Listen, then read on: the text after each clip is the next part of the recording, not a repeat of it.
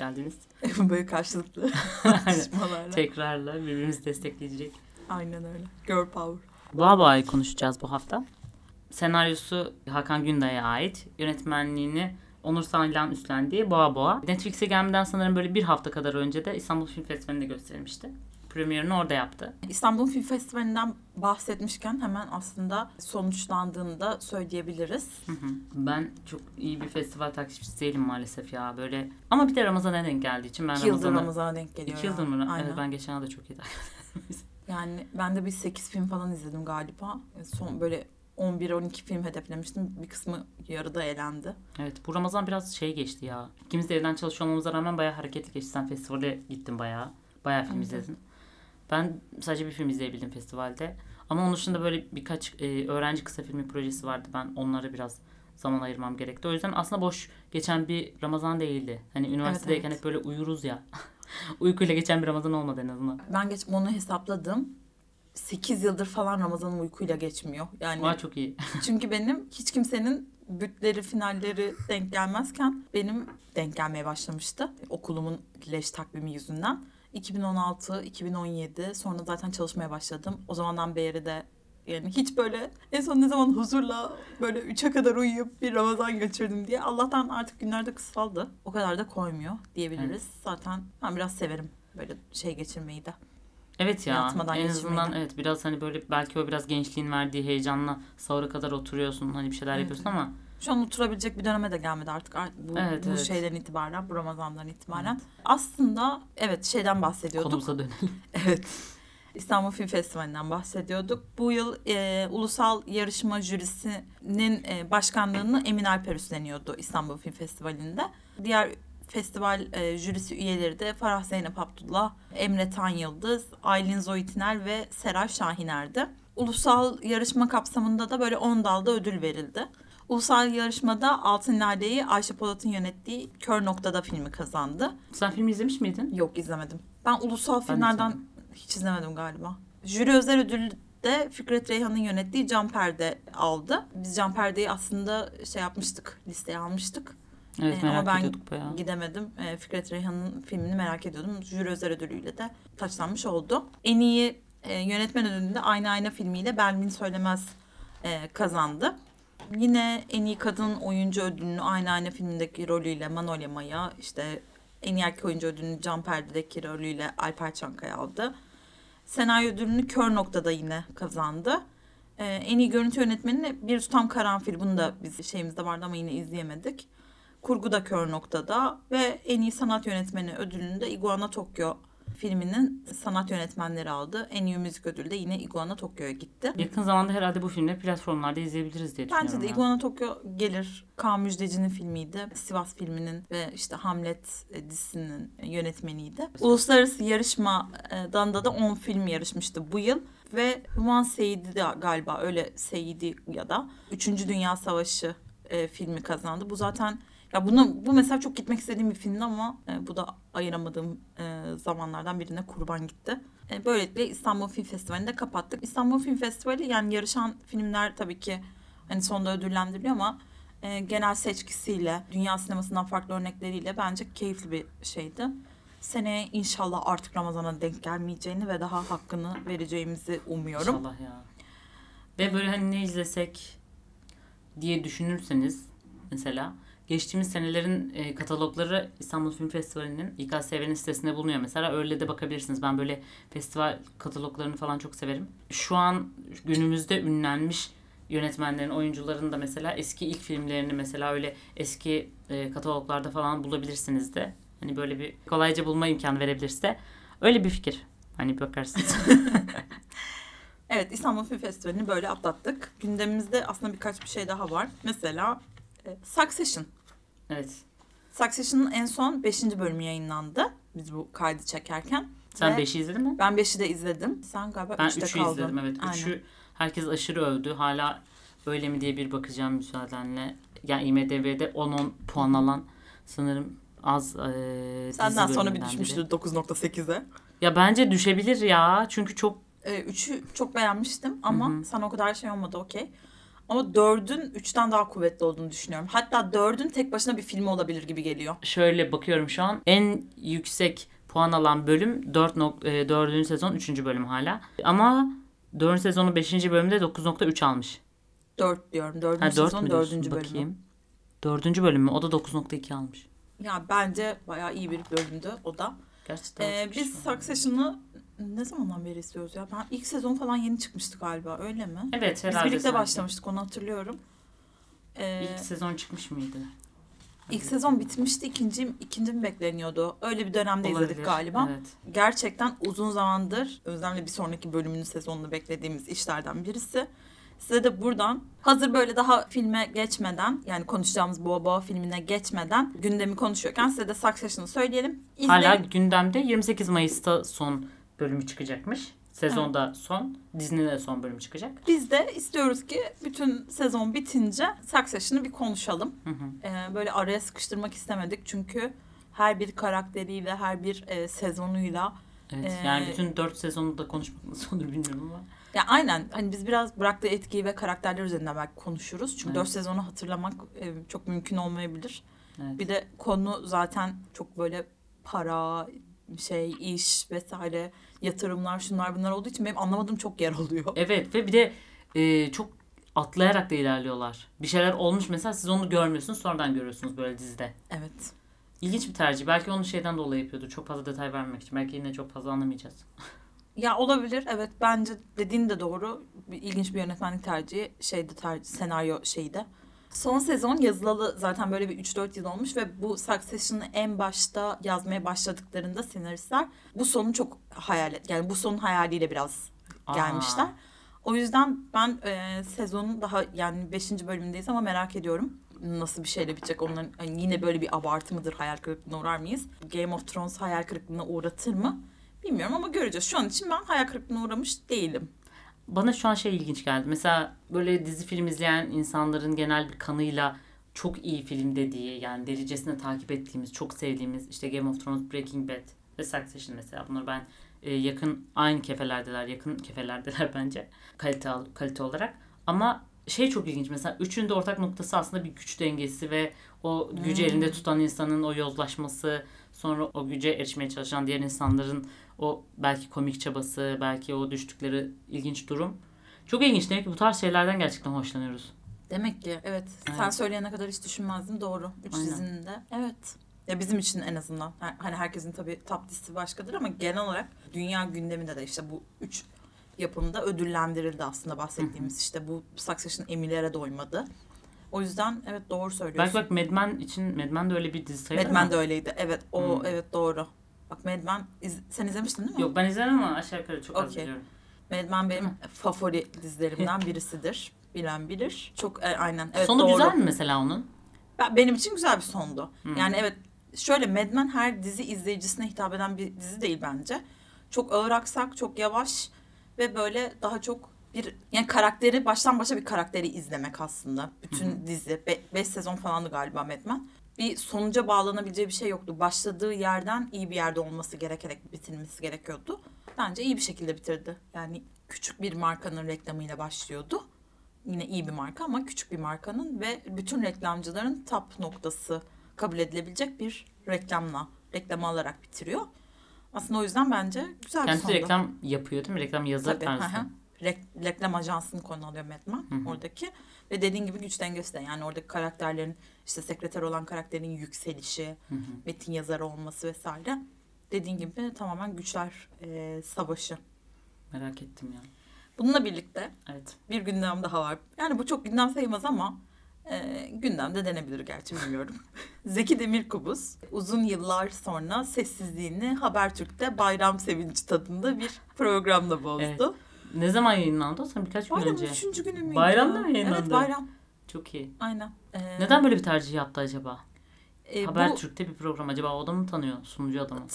yani sunucu adam çok ısrar etmiş. Bir yıl boyunca düzenli aralıklarla Ciddi. e, şey yapmış ve Zeki Demirkubuz da zaten söylüyor sizin bu e, seviyeli, sakin e, işte samimi şeyiniz beni artık şey yaptı falan tarzında. Bir de Anadolu çocuğu tarzındaki haliniz. Ya özlemişiz bilmiyorum. Ben haddinden fazla izlediğimi düşünürüm. İzlemediğim galiba bir ya da iki filmi olabilir.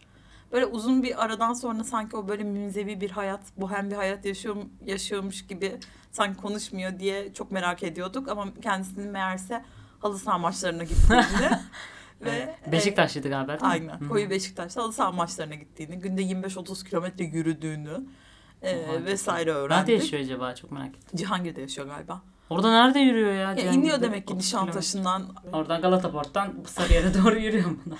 Aynen. İnşallah koşu bandında yürümüyor. yok yok geziyorum insanları gözlemliyorum falan diyor. Bence özlemişiz. Kendisinin sokak röportajlarına laf atan e, 60 yaşında bir dede olduğunu da böylelikle hatırlamış olduk. Evet. 60 yaşına geldiği bilgisi beni bir kere çok şaşırttı. 60 yaş. Aynen. En son Boğaziçi'nde falan böyle konuştuğunu hatırlıyorum Zeki Demirkubuz'un. Ya zaten bence konuşma tarzı başlı başına ilginç bir böyle. Kafanızdaki Zeki Demirkubuz imajı o mu? Onu sadece onu görmek için bile. Burada biraz daha aslında keyifli bir adam olduğu. Evet rahat ve günlük hayata dair böyle hani çok işte kollarını bağlayıp böyle düşünceleri Ha, öyle dalan söylüyor zaten. Ya ben konuşmuyor. böyle filmler yaparım ama ben mutsuz bir adam değilim yani. Genel olarak hayattan zevk alırım. Yaşamayı severim böyle filmler yapmasam da. Evet. Ben sadece çok düşünüyorum. Çok kendimle kalıyorum. Çok düş kendimle çok konuşuyorum. Çocuk o yüzden de- var mı? Var. Kızı var hatta bir filmde oynamıştı. Ee, böyle. Ee, Zeki Demirkubuz da bizi bayram Evet. e, keyfi katarak e, Aynen, YouTube'dan şenlendirdi. izleyebilirsiniz o röportajın tamamını. Aynen. Habertürk'te yayınlanmış bir Bir programda. buçuk iki saatlik bir program izleyebilirsiniz. Ee, ben şey gündeminden bahsedeceğim. Yani gündem gibi değil ama böyle bir haber gibi. Biz böyle biraz kültür sanat podcast ka- kanalı olduğumuzu unuttuğumuz son birkaç bir 10 bölümdür. Sadece sinema konuşuyoruz ama e, İstanbul Sinema Müzesi'nde Steve McCurry'nin bir sergisi var. E, Steve McCurry çok e, aslında hepimizin bildiği bu Afgan kız fotoğrafı vardır ya. Orada burada sürekli karşımıza çıkan. Dünyanın en güzel gözleri diye bir ara böyle çok konuşulmuştu. National Geographic'in sanırım dergisinde kapak olmuştu. Onun fotoğrafını çeken adam. E, böyle inanılmaz fotoğrafları var. Kendisi Magnum fotoğrafçısı zaten. Çeşitli böyle dünyanın en ünlü dergilerinde fotoğrafları yayınlanmış birisi. Hala da hayatta bu arada. O yüzden gerçekten foto muhabir de belki diyebiliriz. Baya yani o camiada saygı duyulan bir insan. Hala hayatta olduğu için de hala hayattayken adamın sergisine bir gidelim. Bakalım denilebilir. e, böyle 50 küsürde eseri gösteriliyor sanırım. Ben valla gitmeyi düşünüyorum ya merak Ben ettim. geçen sene Cer Modern'de gitmiştim. Hı hı, Ee, Nasıldı? bu sergiye. Kurulumunu ve böyle şeyini çok sevmemiştim. Hmm. Fotoğrafları görmek güzel. Küratörlüğü çok iyi değildi bence. Hadi ya. 30 Temmuz'a kadar o e, gösterilebiliyor, sergileniyor. Gidebilirsiniz.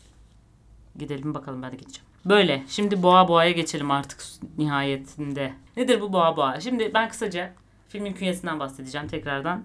Onur Sarlak yönetmenimiz, Hakan Günday senaristimiz Ay Yapım yapmış filmi.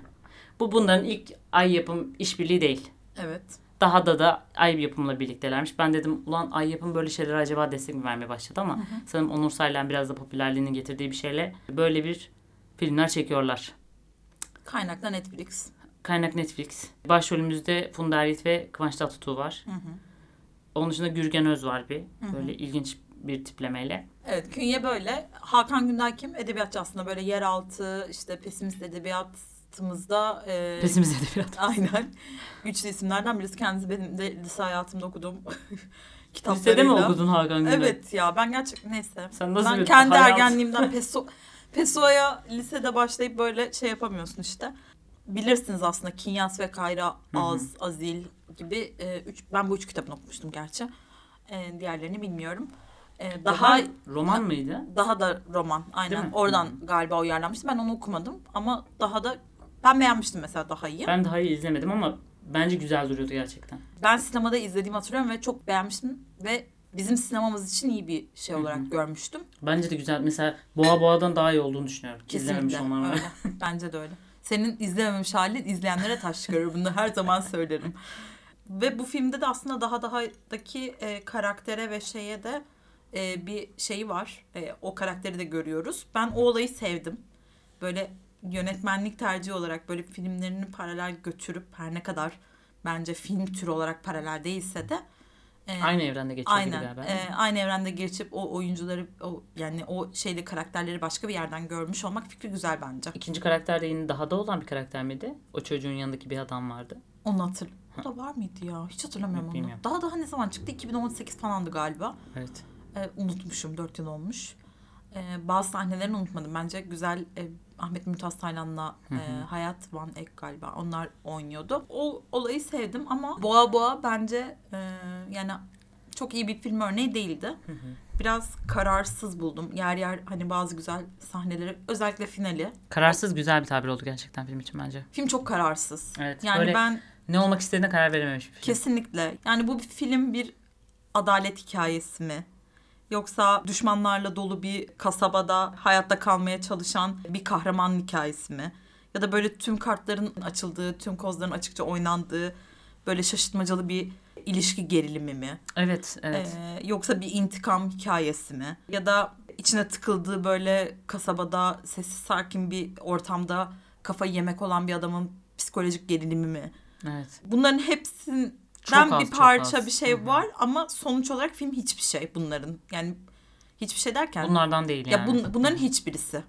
Ee, Her birinden bir parça taşıyor. Ben ya öykündüğü şeyleri anlayabiliyorsunuz aslında. iyi bir sinema izleyicisi bence birçok şeylerden, e, birçok sahnelerden nerelere ne- nelerden ilham aldığını, hangi yönetmenlerin tercihini sevdiğini kestirebilir diye düşünüyorum. Bununla birlikte yani senaryo senaryoyu çok güçlü bulmuyorum. En bence temel problem o.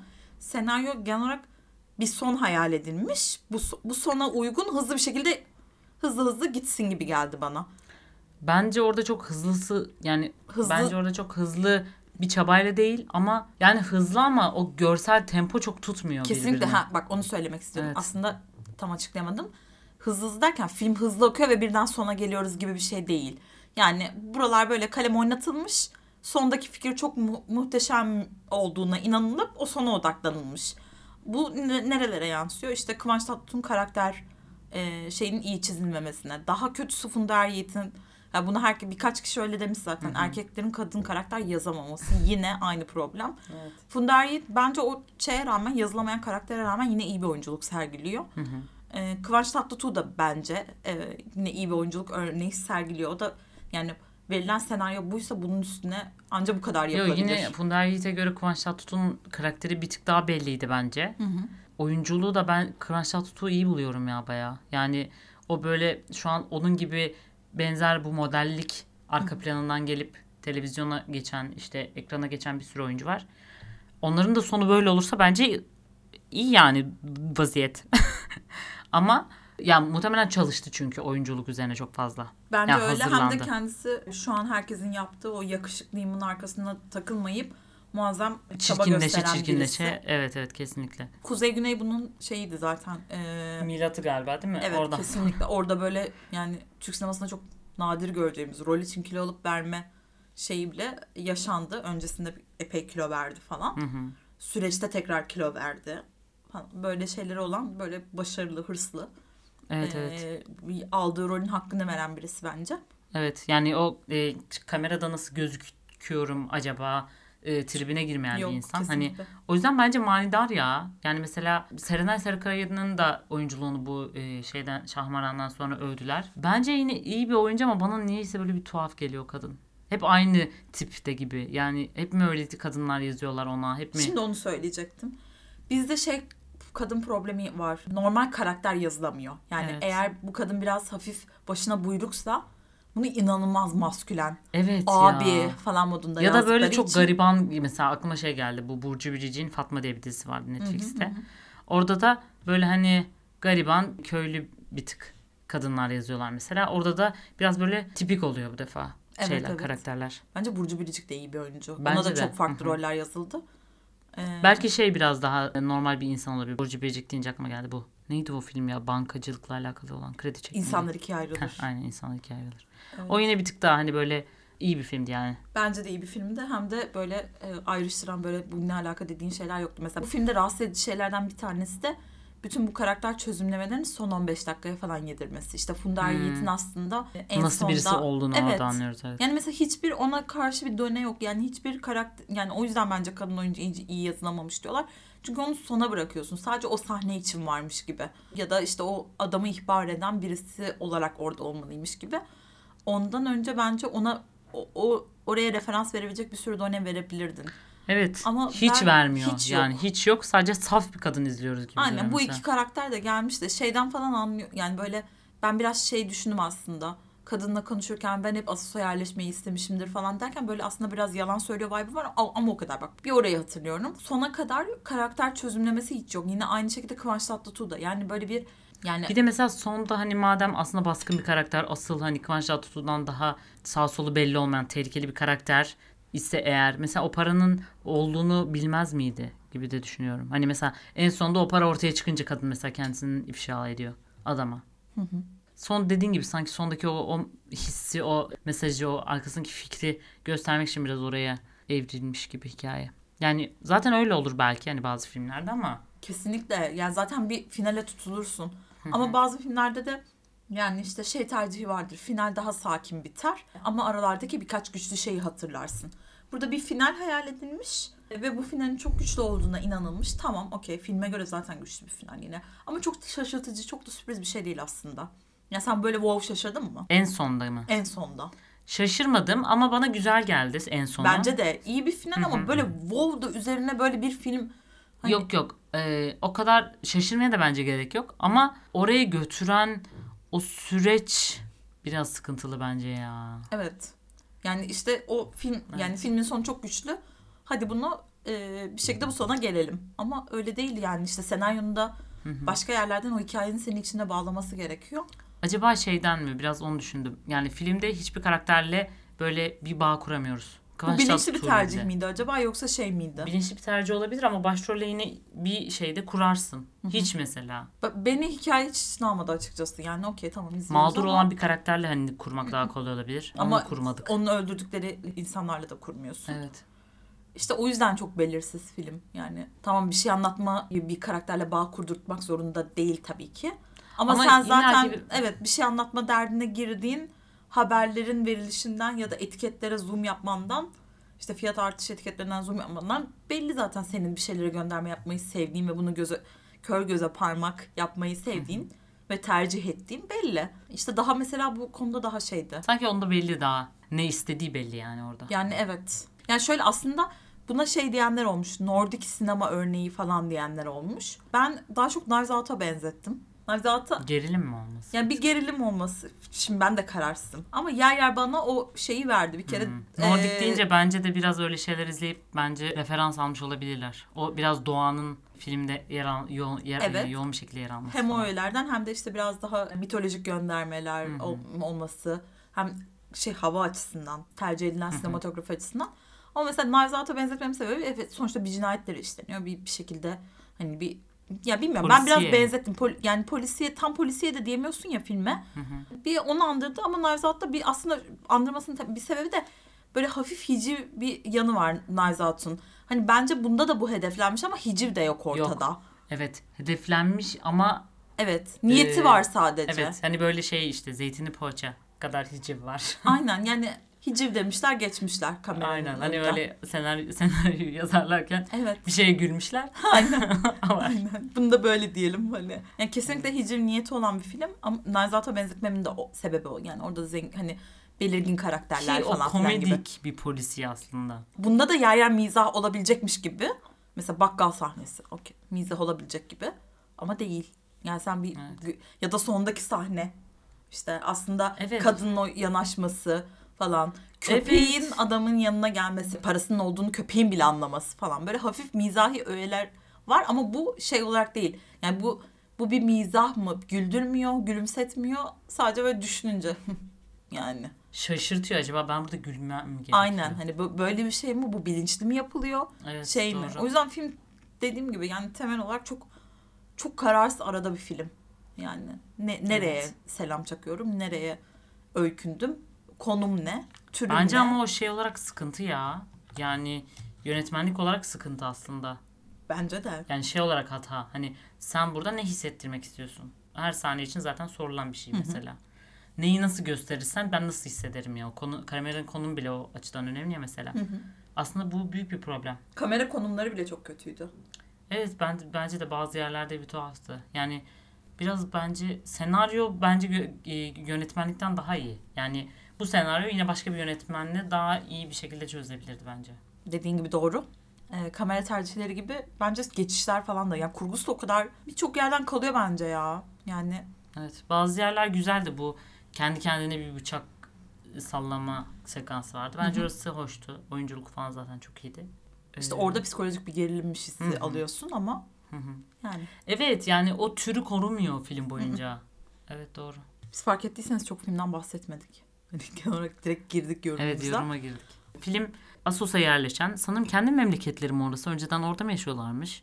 Babası falan oralı. Evet. Ha değil mi? Aha. Ben hatta baba öldü o yüzden yerleşiyorlar falan zannettim falan. Ya bak işte ben mesela onu çok şey yapamıyorum. Hani ben adamın insanları dolandırdığını, nasıl neyi nasıl yaptığını bir süre anlayamadım. Acaba ben belki benim izlememdendi. Ben ilk izlememin sonuna doğru böyle uyuyakaldım sonra tekrar devam etti falan böyle bir şeyler kaçırmış olabilirim.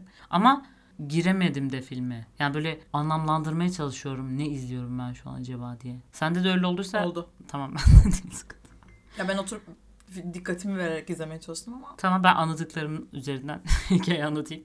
Bir karı koca bunlar Asos'a geliyorlar ve oraya hani oradaki topluluğa yeni katıldıklarını falan fark ediyoruz. Zaten böyle bir biz zengin cem- cemiyete de girişleriyle alakalı bir Hı hı. sahne de var mesela. Sonra bu Kıvanç Tatlıtuğ'un karakterinin yalın, yalın karakterinin tırnak içinde bir halkla e, oranın insanıyla böyle ufak ufak interaksiyonlarını gördüğümüz zaman anlıyoruz ki bu adam bunlara bir pislik yapmış. Bunları bir şekilde tırnak içinde dolandırmış. Ve sonra buraya geri dönmüş ve insanlar bu konuda çok öfkeliler. Belki mesela o gerçekten o kadar öfkeli bile olmayabilirlerdi bu arada. Bir yerden sonra o tehditleri belki kendi kendine biraz şizofrenik de olma ihtimalini ben düşünmeye başladım mesela. Çünkü bir yerde şey diyordu. Herkes beni öldürmeye çalışıyor. İşte herkes e, beni yakaladıkları yerde öldürecekler gibi bir şey söylüyordu. Ve hani orada karşısındaki kişi karısı veya başka birisi çok hatırlamıyorum. Sanki hani o sırada o adamı görmediler mesela. Hangi adam gibi bir şey sorduklarında bir şey söyleyemiyor mesela kim olduğuna dair. O yüzden böyle şey de düşündüm ben bir yandan. Acaba bu adam kendi kafasına mı kuruyor?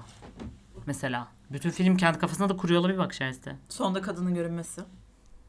Evet sonunda kadın görünmesi falan. Yani şizofrenik bir işte yani yine aynı şey çıkıyor. Yani bu adam psikolojik bir gerilim mi yaşıyor? Şizofrenik bir karakterin sanrılarını mı izliyoruz? Karın, karısını öldürüyor mu sence? Öldürüyor. Gömüyor zaten. Ha, gömüyor Kaktüsün evet. altına gömüyor aslında. İlginç. Doğru bak karısını gömüyor ve sonra karısını tekrar görüyoruz. Demek ki önceki tehditlerde aslında tehdit olmayabilir. Neyse sonra bu adam bu süreç boyunca birkaç kişiyi öldürüyor. Çünkü onlar da onu öldürmeye çalışıyor. Ve aslında hiçbirini Kıvanç Tatlıtuğ'un karakteri başlatmıyor hi- hiçbir bu münakaşayı. Sonra böyle işler kızışıyor. Daha da gerginleşiyor. Korkuyor ediyor. Bir ara ülkeden kaçmayı deniyor. Yunanistan tarafında sanırım. Karısı Mersem. işte bu şekilde ilerliyoruz ilerliyoruz. Karısı Mersem İhbar eden. ihbar eden imiş ve sonra karısını öldürüyor bu olaylar silsilesinden sonra. Karısını öldürdükten sonra bölge halkına ona verilen zeytin küfesi içinde balya balya euroları veriyor. Bırakıyor gidiyor diyelim. Sonra en sonunda da bütün halk onun yanına dönüp aman her şey eskisi gibi olsun işte canım Yalın Bey, paşam Yalın Bey falan diyerek yanaşıyorlar. Onu onun öldürüldüğünde hep bir şey yapmayacağını söyleyen jandarma bile onun öldürdüğü insanlar için Hı hı. bunlar da böyle karşıya geçti falan deyip söylüyor. Ve sonunda bu insanların hep birlikte denize baktığını görüyoruz. Okey. Paranın köpeği olmak, insanların güçlünün yanında durarak adaleti hiçe saymaları ya da insanların genel olarak en başta çalışmadan kazanma hırsları, yükselme hırsları Evet. vesaire bunların fikri açısından tamam ben bunları alıyorum. Hani bunla- tamam sen de bunları çok kör göze parmak sokuyorsun ama bunların dışında bu bir tür olarak bir şeye çıkmadığı için güçlü bir şekilde bize sunmadığın için aslında bir yerde düşük bir film oluyor. Yani filmin sonunda bize bir etkisi kalmıyor. Evet. Şeyden Assos'a yerleşmesinden bahsedebiliriz. Banker Ebulos şeyinden bahsediyor. Bu Hmm. katıldıkları cemiyette. Evet. karakteri. Persler Banker Ebulos'a borçlanıyorlar ve borcu ödeyemedikleri için şehri e, Assos'u Banker Ebulos'a veriyorlar. Ve aslında bu yani aslında şehri parayla almış oluyor. Ne derler kültürü ya, parasıyla almış oluyor ve daha sonra buraya da Aristo gelecek falan gibi bir muhabbet var. Önemli bir şey okuluna da ne derler Aristo okulu bilmem ne burada bilim felsefe falan burada falan temalı bir şey. Aslında o başta bize söyledikleri hikayede sonunda gerçekleşmiş oluyor. Parasıyla bir banker halkı satın almış oluyor. Yani insanları satın almış oluyor. Yani Aslında bu mitolojik bence e, dokundurma, bu paralellik bence çok hoş. Ben bu tarz şeyleri çok severim. ben de. Ama onu böyle anlattığın zaman en basit şeyi seçmiş oluyorsun aslında. En basit hikaye anlatıcılığını seçmiş oluyorsun. Sözel olarak, direkt retorik olarak anlatıyor mesela biri. Yani bari şey yap. İşte filmin girişinde böyle bir yazıyla bilmem kaç yılında böyle böyle bir olay oldu. Yok yani onun en Çok dizi aşağı gibi en yani. aşağı evet en aşağı şeyi o neredeyse. Yani onu yani aslında hani keşke biraz daha üzerine çalışılsa Evet daha işte güzel bir iyi bir şekilde. sinema tercihi değil bence de bu. Evet. Yani bu çok başka bir şekilde söylenebilir. görsel olarak Görsel olarak söylenebilir bu. Hı hı. Yani söylenebilirden kastım Evet, evet. Anlatmadan. Evet seyirciye Aynen. bunu başka bir yolla anlatmak. Benim film sevdiğim detay şu en başta biraz her ne kadar film sıkıcı ve dizi başlangıcı böyle bir macera film başlangıcı gibi başlasa da Jack London'ın Yanan Gün romanını aslında sesli kitap olarak dinliyor karakter. E, bu romanın konusuyla aslında filmin biraz daha doğrusu romanın karakteriyle biraz paralellik kurulması açısından bence hoş bir detay o. Çünkü Yanan Gün karakteri de böyle Kanada'da altın bulma şeyiyle başlayan ve daha sonra Amerikan borsasına ilerleyen falan bu süreci anlatan bir roman aslında. Orada da bir zenginleşen, ahlakını kaybeden bir karakterin yıkılışını diyelim, hırslarına kurban gitmesini falan konu alıyor bu romanda. O yüzden o sonda Funda Yiğit'in söylediği böyle bir adam olmuş Tuna birazcık Jack London'ın bu kitabıyla düşününce evet bir yerde bir, bir karakterin nereden ilham aldığı, karakter için nereden ilham alındığı falan evet hoş bir detay. Ama işte bu kadarıyla güzel. Kitabı okuyup bilenlerin bilebileceği ya da bu banker hikayesini böyle anlattığı gibi ya o zaman bu romanın konusunu anlatsaydın. Hani anladın mı?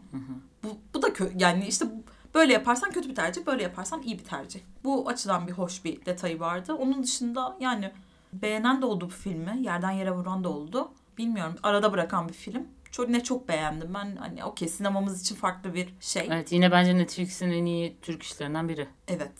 Bir düşününce Yine vaziyet bakıyorum. bu. Şey gördüm ben de denk geldim daha doğrusu. Boğa figürü aslında finansta bir şey simgeli- simgeliyormuş. Bunu duymuş muydun? Ama bulla ilgili bir şeydi o. Evet evet, Evet. bul boğa yani. Bence çok aynı şeydir aşağı yukarı. Burada boğmak değil mi ama? Yok öyle de Ha, ha. hani cinas cinas. Ha doğru. Evet. Dilimizin Çünkü bir şey hoşluğu. diyeyim mi? ben filmi filmin ismini görünce boğa boğa. Ben yani ben bu tarz şeyleri çok seviyorum. Mesela bunun üzerine biraz düşünüyorum açıkçası. Acaba böyle bir mesela filmin isminden bu filmin ne anlattığına dair kafa yormak böyle hiçbir şey anlamıyor olmak benim hoşuma gidiyor. E, yemin ediyorum ben de aynısını düşündüm. Ben boğa boğa derken bildiğin ikilem olarak boğadan Evet, bahsediyorum. aynen. zannettim. Hani- Sonra İngilizcesini anlayın, İngilizce adına bakınca anladım. Hmm. Dur, Mantıklı evet bak. Doğru. Çünkü hani böyle acaba fonetik olarak güzel olduğu için mi hani böyle bir şeyi tercih ettiler falan gibi diye düşündüm. Ama böyle bir şey de olabilir çünkü finansta boğa şunu simgeliyormuş. Hatta New York'ta Wall Street'te de bir boğa heykeli varmış. Bence tesadüf değil. İşte bu boğa da finansta yükselmeyi ve refaha kavuşmayı sanırım simgeliyor. Optimist bakışı simgeliyormuş. Filmin sonunda belki. ben bilemem. Gerçekten boğa heykeli de yani Kadıköy boğa heykeli. Ya bir şeylere niyetlenen bir film dediğimiz gibi. Hı hı. Hicive, mitolojiye, aforizmaya, işte metafora bilmem ne. Buna Evet. niyetlenen bir film ama Hiçbir niyetlenmeseymiş daha iyiymiş bence. evet yani bir tık daha şey falan iyiydi mesela bu meydanda adam öldürdüğü sahnede işte yılan dolanmış heykel Hmm, falan evet. mesela bunlar falan evet hoş detaylar. Evet bence de yılan yalın muhabbeti. Bence de bence de güzel evet. Ama ya bilmiyorum mesela ben şeyi de düşünmeye başladım izledikten sonra. Acaba Kıvanç Tatlıtuğ yerine başka biri olsaydı? Ya Kıvanç Tatlıtuğ olmazdı o zaman. ya Kıvanç Tatlıtuğ oyunculuğu bence gerçekten çok iyi ama bilmiyorum böyle tanıdık o kadar tanıdık bir yüzü ben bu kadar yani tür değişikliğinden dolayı belki kafamızda karışmış olabilir. Ya bunu ben de düşünüyorum ama o zaman bizim sinemamızda ne ol yani ne yapılacak? Başka oyuncu oynasın. Ya oynasın ama mesela ben şundan emin olamadım. Bu filmde Kıvanç Tatlıtuğ değil, Funda Yiğit değil. Baya bildiğin 3. sınıf oyuncular oynasa hiç izlenebilir olmazmış gibi geldi bir yandan. Ama dediğin de doğru. Ee, İyi bir oyuncuysa bence izlenir ya. Gerçi evet. Şimdi mesela şey geliyor aklıma. Çünkü ben Adana'da. mesela Karanlık Gece'nin başrolündeki adam da sanırım popüler bir tip ama ben hani daha önce hatırlamıyordum o adamın bir şeyini izlediğimi. Ateş mi? Hmm. Evet doğru. Daha az olan bir ola- olabilirdi. Evet doğru bir, bir fikir. Çünkü böyle ister istemez böyle ne izlediğimden uzaklaşıyorum sanki onu izlerken. Böyle çok televizyon gibi geliyor. Evet evet doğru. Bu, bu yaşanabilen bir şey. Doğru söylüyorsun. Biz seninle bir şey izlemiştik ya Adana'da. Cemil Show mu? Cemil Show aynen. Mesela Cemil Show'daki adamın performansı tek başına parlıyordu yani. Bu şey e, deliren adam mı yoksa? Deliren ad- yani Evet. işte şey ana karakter. Evet o adam da aşırı popüler bir tip değil mesela. Evet. Aynen. Ama- Onun yerine mesela Kenan İmirzalıoğlu olduğunu düşün. Yani evet do- çok doğru söylüyorsun. Yani oynayabilir. Yani ben oyunculuğu konusunda bir yorum yapmayalım. Oynayabiliyor. Çok iyi bir şekilde role giriyor. Ama bilmiyorum ya böyle bu biraz daha tabii şey sosyolojik bir şey olabilir. Yani o görme biçimleriyle alakalı bir şey olabilir. Daha Yüzüne aşina olmanın Aynen. getirdiği bir şey. Doğru söylüyorsun. teorik bir şey. Pratik çok bir karşılığı yok ama evet. Kaç, kaç veriyorsun? iki buçuk. Benim de öyle galiba ya. Ben 3 Ben vermedim lan. Sen verdin mi? Üç verecek misin? Ya emin olamadım. Daha'ya kaç vermişim ona baktım bir falan. İki buçuk da az gibi geliyor. Bana da az geldi ama. Ama bir şey yorum yapmış Letterboxd'da. Asos'ta Erkan Baş'ın dolandırıcı ve katil olduğu evren. bir şey demiş. Maynet Boğa Burcu haftalık yorum. Biz de zaten şey diyorduk. Her izlediğimiz filmi övüyor muyuz diyorduk. Ve iyi oldu. iyi oldu aynen. Bak bizde övmediğimiz şeyler varmış. Yine burada gelseydik. Ay Kıvanç ne oynasa izleriz deseydik. Yok Mutlu ya. mu olacaktınız? Sana bir tek Haluk Bilginer. Ben Haluk Bilginer kadınıyım. Boğa filmini konuştuk. Kıvanç Tatlıtuğ, Funda Yiğit'in başrollerinde oynadığı, Onur Saylan yönettiği, Hakan Günday'ın yazdığı ve şu anda Netflix'te izlenebilen e, Boğa Boğa filmini bitirdik. Gündemde söylemeyi unuttuğum bir iki bir şey var. Aşk, Mark ve Ölüm 29 Nisan'da Mubi'ye geliyor. Çok çok iyi bir işti. E, kesinlikle tavsiye ediyorum. Çok harika bir belgesel örneği. Neyse tam devamını bölümde konuşursak söyleyeceğim. Aslında konuşabiliriz ha. Hiç belgesel konuşmadık mesela. Konuşalım bence evet doğru. Okey. Bunun da müjdesini verelim. Saksışın'la birlikte bir bölüm daha çıktı bize. Bizim konuştuğumuz, her zaman gibi gündem önden yakaladığımız Holy Spider filmi de 6 Mayıs'ta Mubi'ye geliyor. Holy Spider'da birkaç bölüm aşağı inerek bizi Aynen. e, 6 Mayıs'ta filmi Mubi'de- izledikten sonra bize de Evet. Şey yapabilirsiniz. Bunu bir izleyin sonra bize gelin. Mubi'de izlenir, Retrospektif Podcast'ta konuşulur. Kurak Günler'de e, yine bizim konuştuğumuz, sinemadayken izleyip konuştuğumuz Kurak Günler filmi de 19 Mayıs'ta Netflix'e geliyor. Nesi benim baş sallamaları ve işte deyip övünmeleri. İşte. Her ne kadar çok belli olmasa da, görünmese de biz buradan aldık. Siz de e, hissiyatını aldınız. O zaman biz dinlediğiniz için teşekkür ederiz. Teşekkür ederiz. Bir sonraki bölümde görüşmek üzere.